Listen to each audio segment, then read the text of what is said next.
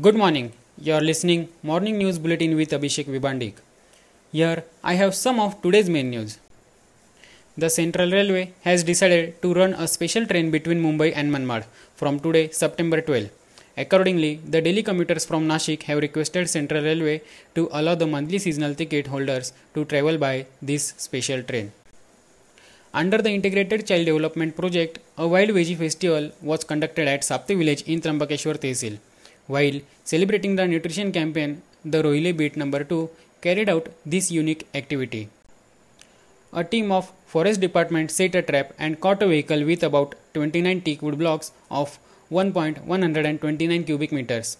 The timber blocks were being smuggled from the forest area in Peth Tehsil.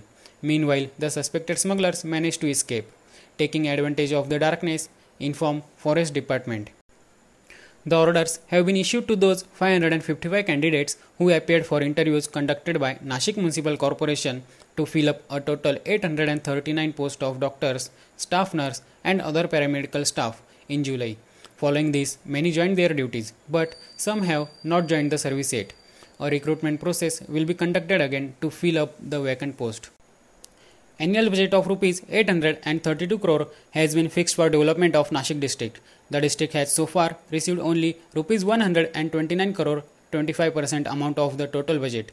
The meeting of district planning committee could not take place in new financial year due to corona epidemic.